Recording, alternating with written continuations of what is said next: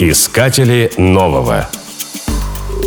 Трудно представить, что процесс умножения и деления чисел когда-то был механической работой. Чтобы получить результат, требовалось покрутить ручку устройства, которое называлось арифмометром.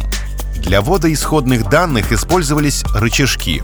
Если в современных компьютерах считает электронный процессор, то раньше этим занимались зубчатые колеса. Схему одного из первых счетных устройств нарисовал еще Леонардо да Винчи.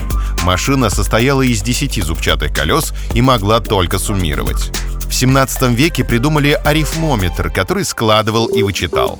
В России первое подобное устройство появилось в 1850-е годы.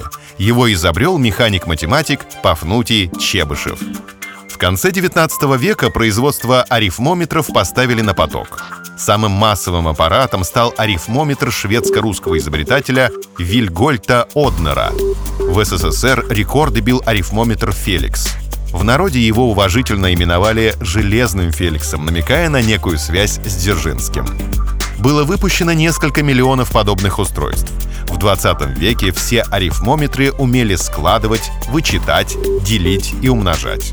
В отличие от логарифмической линейки, они давали абсолютно точный результат. Счетное устройство, похожее на рифмометр, описал Жюль Верн в романе «Париж сто лет спустя». Оно было размером с рояль. Прошло более ста лет, и фантастический аппарат можно увидеть только в музее. Когда министру экономического развития России Алексею Улюкаеву на юбилей подарили арифмометр «Феликс», он сказал, что это хорошая вещь. Ручная работа всегда была в цене. Искатели нового.